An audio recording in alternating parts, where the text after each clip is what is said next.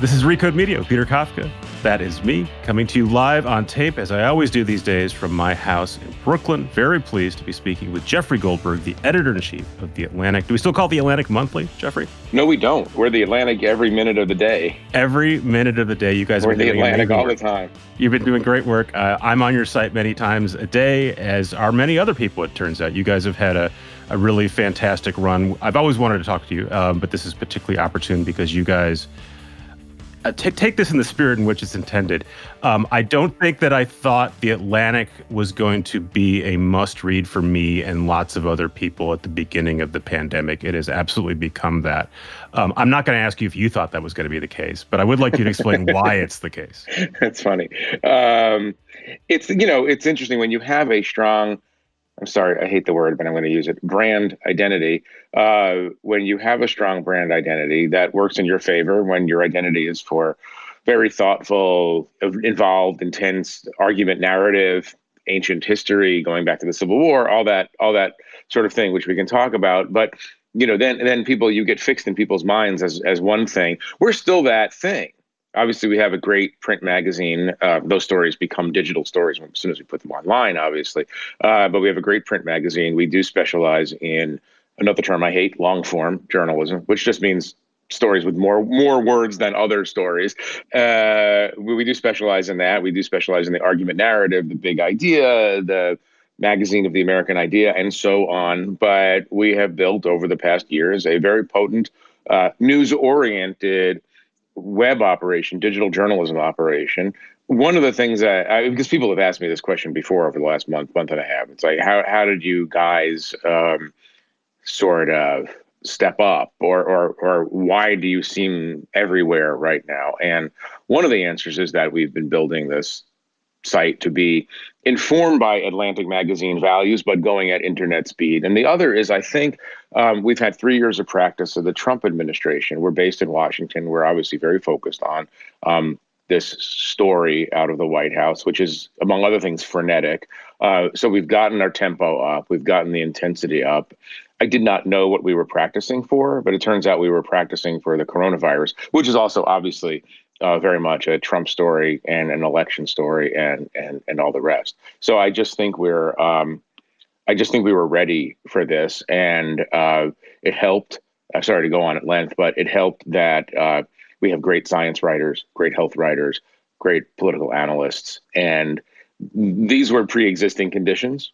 So we didn't have to sort of scramble. Yeah. And uh, I mean, one of the things I had to do is get Ed Yong to come back from uh, uh, book leave, but uh, Yeah, I, I want to talk about that, but let's let's set up let's let's back up and give some context. Um, Sure. Your business model has been for a while was you could read as much of us as you want on the web for free. You put up a paywall uh, last fall, um, limited it to what I think five articles, five free Mhm. articles Yeah. a month, Yep. which is sort of standard operating procedure now for Right. for publishers. And then the pandemic hit. Um, you put all of your pandemic stories in front of the paywall. You can continue to read all of those. So all the Yeah. reasons you would continue to come to the Atlantic, you can still go to those for for free. Um, and then you announced you'd had a huge spike in in digital subscriptions and traffic. So I'd like to just lay that out before we even talk about the how you did it. Um, Sure. You want to you want to you want to lay out the numbers for us? Sure. Yeah. Well, I mean, I'm not. I'm not. Um, I'm not ready to to share all the numbers with you yeah I mean, I'm personally a big mouth, but I have colleagues who are more discreet and would like to talk about these things uh, in a more holistic way. But I'm I'm very excited about where where where we are. I, I did put out to the staff in a memo that got out. I did put out to the staff that in in March we did thirty almost thirty seven thousand actually. So thirty six five. 36,500 or so uh, digital subscriptions, full price, one by one, not bulk purchases. Those are people who came to you and said, "I want to read this pandemic coverage. I'm getting it for free. I'm going to pay you anyway because I want Yeah. more stuff." Yeah. Oh, open parenthetical, by the way, very quickly. I had a lot of faith. I mean, I, I have, I have a lot of faith in quality journalism, and I have a lot of faith in the audience for quality journalism. So I didn't doubt at all that if we put our stories in front of the paywall, which we had to do anyway because it's the right thing to do. I had no doubt that that our readers would reward us for this gesture by coming to us and saying, "Okay, you know what? We want to support this this effort," and that turned out to be the case. I mean, did we leave some subscriptions on the table, maybe. It, it, doesn't matter because like we had to do it. It's not. It wasn't an issue. Um, it's the right thing to do. And but, your, and your overall traffic is way up and getting you. Uh, there was a good Nieman Lab piece that sort of puts you like I think you're doing around 90 million. Uh, yeah. Well, last month was 87 million unique visitors. And for uh, context, that's kind of the Washington Post level in a non-pandemic. Right, right. And and I want to be very explicitly clear here. You know, we are doing this with um, 104, roughly 140 or so journalists, 145. Um, Washington Post newsroom is 800 or so. The New York Times is 1700. AP, Reuters, Bloomberg, et cetera, in the 2000s. You know, I mean, so we're we I believe we're punching way above our weight. Obviously, just just person for person. But yeah, there was a wave that carried everybody's traffic higher. Ours was probably we spiked sort of the most. We're usually in the 30 million or so, 32 million unique visitors a month range, which is great. I mean, when I joined the Atlantic as a writer 13 years ago, we were about, you know, a million and a half or something like that. So it's nice to see how far we've come, but that was extraordinary. I think in the coming months, we'll settle in somewhere probably north of 50 or 60 or 70 for a while. And the trick, and I don't want to get ahead of the conversation, but the trick obviously is to retain the loyalty of those new visitors to the Atlantic um, and tell them more about the Atlantic and what we are, and, and, hope that we can convert them into permanent readers and then subscribers. So you were describing before, you know, in my words, you know, we've been going to the gym a lot, and then it turns out we were ready to run a race when, when we had to. Yeah. yeah. Um, but you're still, you know, you have a small staff compared to the Post and the Times right. or the big, big, big by magazine standards. Yep. But yeah. So how did you start thinking about how to deploy that staff or redeploy them? Kinds of, I mean, some of it would be very obvious, right? Write about the pandemic, but even within that, you know how yeah. the mix of you know very short hits versus more thoughtful stuff. Yeah. Um, did you get people off of beats entirely and say, I know that you normally cover this, but now you're our whatever writer? Yeah, I, I, it was about six weeks ago, seven weeks ago, I guess, where I sort of said to the staff, "This is not particularly perspicacious. Obviously, it seemed like where where the world was heading." I said, "I think we're just doing coronavirus for a while now," and so. Uh, yeah, everybody, look, it's the biggest story. Let me not state this. It's perhaps the biggest story since World War II. Every it touches every aspect of human life. So everybody who's on a different subject, a different beat, it, it, they the coronavirus is going to inform what they write about. So our culture team is writing about culture, but it's writing it about it in the shadow of the pandemic, helping people find things to do during the pandemic and so on. But um, stepping all the way back, I mean, the interesting thing and one of the blessings of being the Atlantic is that we don't have a lot of homework that that we have to do our readership, our core readership, expects very, very good writing, very, very smart analysis from us, but they're not expecting sports traffic and weather. We're not a commodity player. We're not, we're not, we're just giving people really, really smart things to read. So we have the luxury of picking and choosing our fights. Quick commodity hits are really not going to do it for us. Scoops are scoops. I love scoops. Started in newspapers. You got a scoop, let's get it up on the site. Um, scoops of analysis also you know you could spend a little bit more time on those but um, scoops of analysis are also great uh, but generally speaking we have to just do the best story. We don't have to do the first story. And so repeatedly during the last five six seven uh, weeks maybe even going back to late january our writers have very consistently been ahead of the curve or even to some degree set the curve. I'm thinking of a piece. Yascha Mounk wrote a piece uh, very, very early in this, relatively early in this, called "Cancel Everything," when it was not assumed that that was a wise policy, and the piece actually got companies to rethink their policies. It, it, it sort of shifted the the discourse. Jim Hamblin, who happened, uh, one of our science writers, health writers, who happens to be an MD, which is useful to have on your staff, talked uh, very early on about how there's a chance that most of us are going to get coronavirus, and it, and it changed yeah, what was the, the he- people, What was the headline on that one? You're likely you're likely to get coronavirus. I, I think, think, it was, was more. I think it was more emphatic than that. Someone was. Was it more emphatic? I can look it morning. up. Uh, uh, everyone is going to get the everyone is going to get the coronavirus. Yeah, and that, that headline is an interesting headline. We could discuss that. Yeah. Um, well, one of the things that one of the things that all of our science and health writers are bringing is is extreme probity to this, um, and so there's been no hype around it. Um, I mentioned Ed Yong before.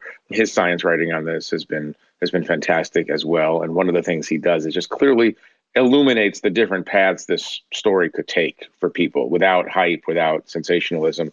But people just want to know where we're heading. And that seems to be coming back to the sort of how do you assign in this climate. Our value added can be take our very, very smart writers and editors and ask them to help our readers understand where they might be in 5, 10, 20, 30 days. Uh, two months, the summer, whatever. Yeah, and I think Ed's piece are the ones that's I think most often are getting passed around, at least in, in my Twitter and Slack circles. Yeah, um, I mean, we have a lot of pieces that are doing very well. Yes. Ed is certainly a star. What's your sense of, of how many people are encountering your journalism maybe for the first time, or at least for the first time in years, or maybe popped in once a year or so? Yeah. Well, empirically, many, many more, obviously. Um, I've always said that one of the challenges, it's not just a challenge for us, it's for any publication, is when people come to your story sideways, through social, through sharing, through search.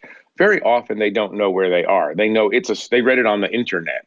You know, they didn't know that it's on our site. One of the things we have to do is make sure that people understand that they're at the Atlantic when they're reading a story that their aunt shared on Facebook.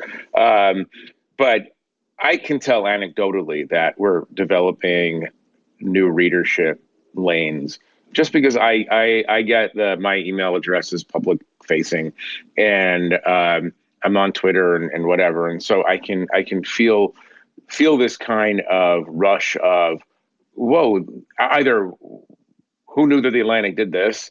Uh, the Atlantic is really hitting it out of the park.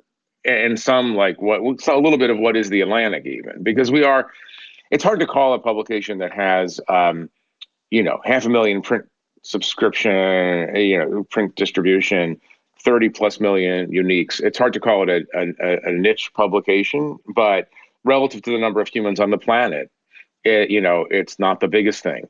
And so it's nice to sort of watch new people discover it and people who know about it but didn't think they could turn to it, as you pointed out, for this kind of story uh, to come and say, "Wow, thanks a lot." It's it's easy. It's good for us because it's always better to be the um, be the publication that's surprising people with the depth uh, and energy of its coverage. I have a hunch, and I don't know how you'd fit, prove this out with at least without doing focus groups, is that there's a brand halo that comes with the Atlantic where people who have never encountered it but just sort of know that it's an oldish magazine or something that's respectable. Yeah. And they may, again, like uh, someone was passing around a Washington Times article on, on Facebook yesterday and saying, I can't believe the Washington Times would print this. And they don't know what the Washington Times is. I think they think it's the Post, but it sort of sounds like it.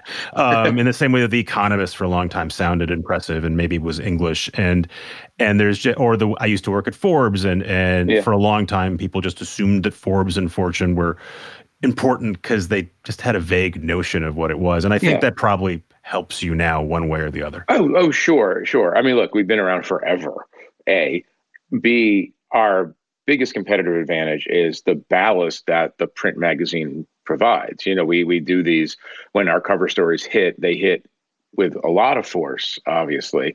And people hear about the Atlantic periodically. They're they're less used to hearing about the Atlantic constantly like a yeah. new like you would hear about a newspaper. I think maybe that that's the kind of the point you're making. I, I, do. I do want to talk to you about how you guys are framing these stories and headlines. Um, I just wrote about this idea, um, and I want to come back to that. But first, we're going to take a quick break and hear from one of our sponsors. Still here with Jeffrey Goldberg still editor in chief of the Atlantic, not the monthly, just the Atlantic. Um, we were talking about headlines briefly, and and I, I should actually look up the headline if everyone's going to get the coronavirus so we can have it accurately. Uh, hold on, I'll look it up. So you look it up while I talk. Um, I wrote a piece this week, sort of looking at what the media got wrong or could have done better, and and in my mind, there's a couple different ways of thinking about it. One is relying on experts who who may or may not know what they're talking about because it's a brand new uh, event. It's all it's news to everyone, um, and a lot of it was about packaging. And if you know, and and it's, it's we can split it off into two things. But what but w- one thing I was thinking about a lot is we think something alarming is happening or it's about to happen. How do we convey that to an audience? How do we scare them without overly scaring them? And by the way, how do we balance the notion that we think it's going to happen and we should alert people versus we could also be wrong. And what if we're wrong? Um, and I'm wondering how you think about that specifically for the pandemic, and then maybe more broadly, how you guys are thinking about we're going to have other news events like this. We're going to have other things where we think something bad could happen, but we're also not sure something bad could happen, and how you will think about framing that for readers going forward. Yeah, uh, that's really interesting. I mean, I, I, I happen to be particularly interested in this subject, and back in 2017, uh, maybe late 2017, I went to Ed Yong, one of our science writers we just discussed, and we started talking about this idea that I wanted to pursue when I was a writer. Uh, I didn't get to by the time I became editor. Are we ready for the next pandemic?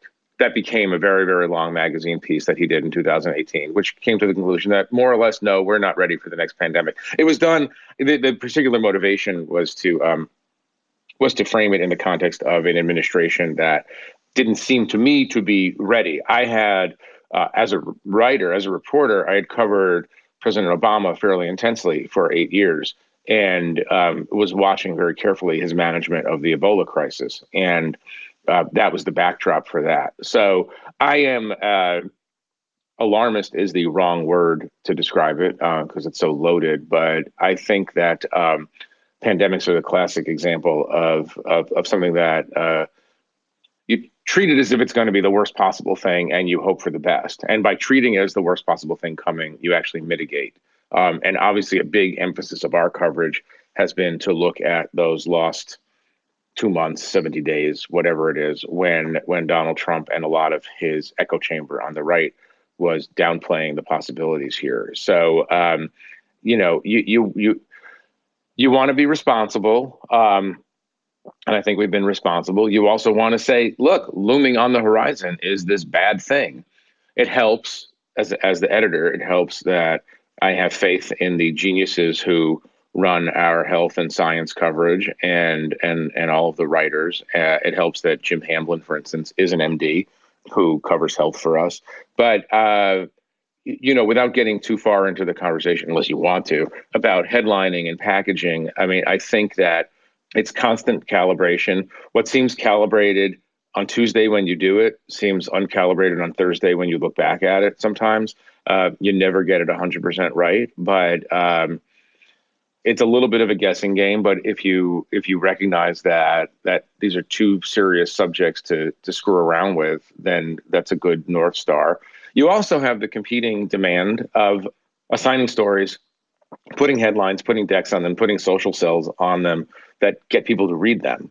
You know, and I'm not. Let's not make believe that. Um, you, you, know, we don't have that pressure. I, I want things that I want to publish pieces that people want to read uh, as well, and I want to make the message as clear as possible so that they click on it and then get good information. I mean, here's another way of putting it. As you've been editing through the pandemic, how much more likely were you to say, hey, make this stronger, more declarative, make this something that's going to pop more and grab people's attention versus we should pull back on this because yeah. we don't know and we should hedge it more and we should show people there's a range of possibilities and right. be more qualified. Well, we, we've certainly published, you know, one of the things that we do on politics and in other areas that a lot of places don't do anymore is that we do publish a range of of of opinions um, and and and viewpoints gets us into trouble, but that's the kind of useful trouble that we should get into. What I would say to that is, and we've we've talked about this a little bit. This this um, the Jim Hamblin story from February 24th that set the tone for us, and I think set the tone for a lot of the media coverage going forward. Jim again is an MD, writes with great authority, and that was the story that was headlined: "You're likely to get the coronavirus." Remember February 24th. Mm-hmm. Um, and the deck, the, the subhead, the, the, the line right underneath the headline is most cases are not life threatening, which is also what makes the virus a historic challenge to contain. So I think we calibrated the messaging uh, on the cell, if you will, carefully. And the story is just pure, you know, uh, pure science uh, presented in an accessible way. But it's it's it's just the science. But I was surprised when Jim came and said, This is what I think is going to happen. I, I, think that this virus is going to move through much of the population. And the reason I think this is I've talked to a lot of experts who, who know even more than I do about this. And I felt that the the head was justified. Um, and I, I, certainly felt that the deck underneath the head modulated the messaging there. But I also felt like it was important to to to say, and I think I think we've been proven out on this. It's probably better to err on the side when you have a new communicable disease that does have the capacity to kill large numbers of people. It's probably better to err on the side of saying, "Hey, everyone, this is really serious, and you're involved." That's why when we did Yascha Mounk's piece, uh, cancel everything before people were thinking about canceling everything, I felt, you know what, this is a this is a good viewpoint to get out there and push it out hard because if he's right then he'll save lives with this message. If he's wrong, the damage is much less. Yeah, I mean, I guess the the there is damage though, right? There's damage to his credibility. There's damage to the Atlantic's credibility. There's damage just in general to the next time the Atlantic wants to tell someone, "Hey, there's a giant threat coming." Sure. And and by the way, you can play this out a million times and we will get stuff wrong in the future where we yeah. can't future proof this stuff. Most journalism is wrong most of the time because most journalism is oriented toward figuring out what's going to happen in the future. And since the future hasn't happened yet, it's very hard to get right most of the time. I think that our our, our record in, in this one in particular is pretty strong. We should just have that tag at the end of all our stories. Most journalism is wrong most of the time. So, right, because so, it's so about the future. Beware, uh, right. Let's right. talk about the, the future a little bit. Um, you, you, framed this a little earlier on. You know, it, there's a spike of interest in the, in this story. This story isn't going away. Um, by all reasonable expectations, this is a year or two year story, probably but I, I, think we're already seeing, and, and, we saw this with Trump, there's an initial long lasting spike in interest, and then eventually it dies down. How are you thinking about sort of as we settle into the pandemic and it doesn't go away, balancing mm-hmm. balancing the two major stories, which is the pandemic and, and the election, with yeah. other things that people might want to, right. to consume because they just want a break? Yeah, well, I mean, luckily for us, we're a general interest magazine, and so you know we talked about pivoting a lot of people toward coronavirus related coverage, we can just as easily pivot them back.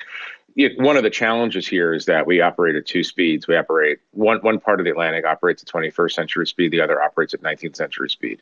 And so for the print magazine in particular, you know, we have to, we just had a large meeting about this, uh, as a matter of fact. You, you have to be very predictive. Like, what, what are people going to be interested in reading three to six months from now?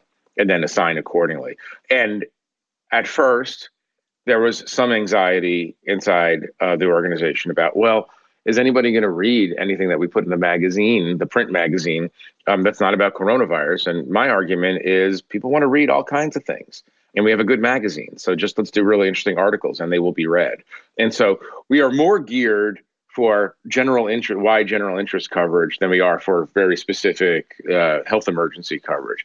So park that aside for a minute. The broad answer to your question is I think the rest of this year is a kind of steroidal news experience for everybody in our industry, for the readers and for the consumers, uh, because the pandemic story doesn't end, the economic story doesn't end, and the election story doesn't possibly end even after the election because we don't know what's going to happen and we don't know I mean, we don't know who's going to challenge the results of the election, whatever those results may be. We don't know what Russian interference is going to look like. We don't know how a very different kind of president is going to react to possibly losing.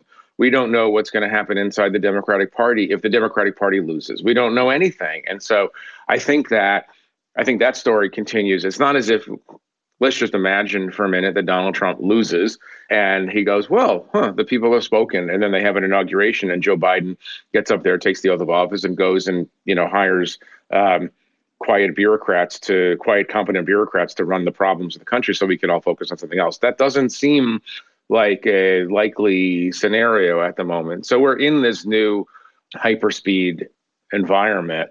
But when we come out of that hyperspeed environment, what I want to come out with is a lot of new readers who have come to appreciate what the Atlantic is. Uh, I want to come out with the same varied offering to people, especially in the feature area, so that there's a lot of things for them to read on the Atlantic and in the Atlantic whenever they want. You described this as a steroidal experience for news consumers. Um, I think if you're listening to this podcast, you probably know that one of the stories that's emerged in the last month or so is that uh, demand for news is way up, consumption for news is way up, and the organizations putting out the news are in real trouble. Uh, advertising has, has fallen off a cliff and, and won't come back anytime soon. It's a long wind up to how is the Atlantic performing as a business? Laurene Powell Jobs bought it, uh, what, three years ago? Uh, almost, yeah. Almost. Um, and she is uh, Laurene Powell Jobs specifically is sort of has been everyone's sort of uh, uh, business plan for a while. Like maybe Laurene Powell Jobs or someone like her will buy us, and that, that will solve a, our That would be a hell of a slide deck. Here's Yeah. our business plan. yeah, hope. Um, here's a more specific way of putting it. Um, I was looking back at our coverage when when uh, Jobs, Laurene Powell Jobs bought the Atlantic. It said the Atlantic is profitable, and I was surprised because while I've been talking to people the last day or so prepping for this interview, the conventional wisdom in, in my business is that you guys are losing money. So, are you making money? Were you making money? Are you losing money today? Now, this is where you get me in trouble Yeah. because I'm way out of my lane. We very purposefully, a couple of years ago, after Laurene, and remember, Laurene is the ma- majority owner. David Bradley, the owner of the last two decades, is still her partner um, in, in this. Um, so they're very much a co ownership uh, group. The very deliberate plan was to try to grow it. Obviously, when you invest in, in growth, you put yourself in the red. You guys hired a Um, ton of people. Not, a, I wouldn't call it a ton. You sent out I press releases it a- saying we're hiring a ton of people, and then you I never announced we never use the word ton. Okay. I'll tell you that right now. No, we hired we we did we did a a, a good amount of hiring. Um, not as much, by the way, as it turned out that I wanted to do. Obviously, um, not as much as. Um, eventually seemed prudent um, because remember before the advertising cliff that we're experiencing right now there is an advertising slide obviously i mean the i don't have to tell you this um, but you know the the gobbling up of advertising by the big platforms um, predates this uh, yes. uh, thrilling experience that we're all uh, having right now. Um, so yeah, you know, the Atlantic um, was investing in growth, and we face the same challenges that I think every quality media outlet um, faces. We have mitigation because we have a strong subscription model. Um, it's not fully matured yet, and so that's what we're trying to get to maturity on that. We have some of the same challenges that other people have vis-a-vis advertising. Obviously, we have um, some special challenges in the sense that we have a an excellent and very robust live events division that right now cannot, for obvious reasons, stage live events. So that is um, that is an area where we have real stress there's a lot of stress on this organization, like there is on many. I, I don't know a journalism organization that doesn't have stress on it. I like where we are compared to where we could be or where other people are, but um, we've got to be very careful in the coming period. Do you imagine that you will have to have the cuts that we are reading about that my organization is going through as I'm recording this? Uh, my boss has told us to expect cuts. There's reports that there's going to be furloughs at Vox Media. Do you imagine that you'll either have to be cutting employees or cutting pay or or, or moves in that moves like that? I am not going to predict anything right now. We're trying to do take all sorts of steps that allow us not to have to do anything. I am a catastrophist by nature. That's just my disposition. So I like to think about the the worst things that can happen, and that allows us to plan in a way that keeps us from having to do the the the worst things. I'm not going to comment at all about what the economic picture might look for us, or the or the the hiring picture, or however you want to uh, want to frame it. In part, I'm not just avoiding your question. In part, because who knows? Yeah. I, I, mean, really, who knows? I mean, holding fast seems to be um, a thing that I. I mean, I talk to other editors, obviously, you know, friends in, in the business, and you know, we just are hoping and praying and working toward a goal of holding fast, keeping to the keeping to the mission, recognizing, by the way, that the mission is more needed than ever, and trying to figure out when better days come back. Um, and so that's my that's my focus. And obviously, we have a very smart people running the company, and they're thinking of all sorts of uh, of ways of keeping us going. I would say, just finally, that we're very lucky in that the owners of the Atlantic believe in the mission and want it to succeed and are very, very happy with the journalistic success of, of the mission. Laurene Powell Jobs is in it for the long run. David Bradley has been and continues to be an excellent steward. Uh, and remember, he stewarded this through the 2008 downturn. He stewarded through the rise of the internet, which was a you know extinction level event for some people. So, I even though I'm a catastrophist by nature, I'm I, I feel fairly good about where we are. I don't feel great about the entirety of the industry, but neither do you. Go, going back to the the billionaire as as majority owner uh, scenario, which again a lot of people would like to have.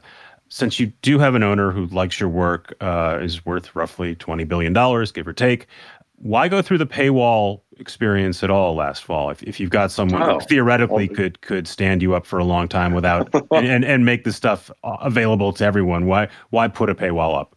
Yeah, I mean that, that that's an easy one, and Good. and we're all the same. Uh, maybe it's not an easy one. Let me not say that at the outset. Laurene, like me, like everyone else involved in this company, wants this to be a profitable for-profit organization.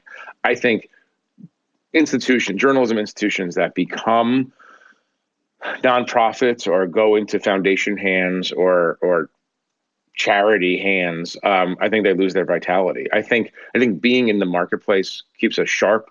Uh, I think it forces us to make good, tough decisions. I think we want to compete with the rest of the. day. And by the way, the the, the the the situation you're describing is not that for us is not so out of the norm. It's my understanding that most media companies are owned by wealthy people.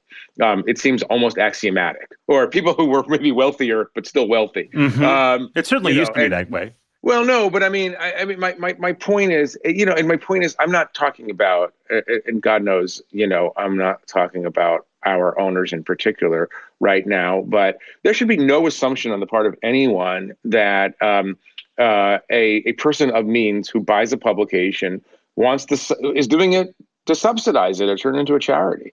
I don't think Laurene's first goal with the Atlantic is to make money. Her her first goal is to support the best possible journalism uh, in America in order to advance truth, justice, and the American way. You know, I, I, I mean that's why that's why she's in it, um, and thank God, and that's what makes her an excellent steward of, of the Atlantic. But I think it's a lot. Of, it takes a lot of nerve to go into a situation with someone who is wealthier than you are and just assume that they want to give you money so that you could spend it without responsibility. I mean, and I don't. I seriously, seriously mean this. I would not want to be uh, the editor of a charity case. We, I really believe, almost as a matter of ideology, I really believe that there is a population in the world and in America that wants to pay for quality journalism and quality information. And so I think we've made a terrible mistake in the last 20 years in this business by not having faith in the quality of the product we're making and in the willingness of Americans to buy that quality. And um, the paywall is just a restoration of that faith in a way. It's not, I mean, we've always been a paywall organization. In 1857, when this magazine was founded, a group of people got together in Boston, including Ralph Waldo Emerson and Longfellow, who were not overly commercially minded, right? Uh, and said, here's a plan. We're going to make some really good stories, and then we're going to get people to pay us for them. And that was the paywall. The first paywall of the Atlantic was invented by Ralph Waldo Emerson. You know, sorry, I'm getting a little excited here. Um, I like it. I like it. I mean, I, I start whenever I, I, start talking I like it, and I, and, and, I can't, you know. Well, I know, I know, it's a trigger. Um, yeah. I do think, I do think asking people to pay and having faith that they'll pay is a is a reasonable and and and smart argument for publications that have national reach. And I think where we're yeah. really in, in trouble is that I don't think that scenario works at a, at a local level. Uh, we're seeing evidence of it all the time, and it's it's a real. It might not even be working in Los Angeles, was which is a major world center.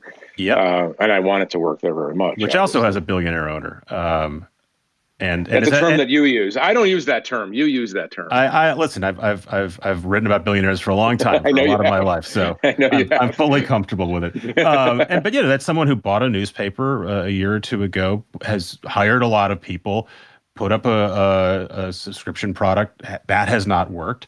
um, and they're in real trouble right now. And I think he's probably we'll, we'll see.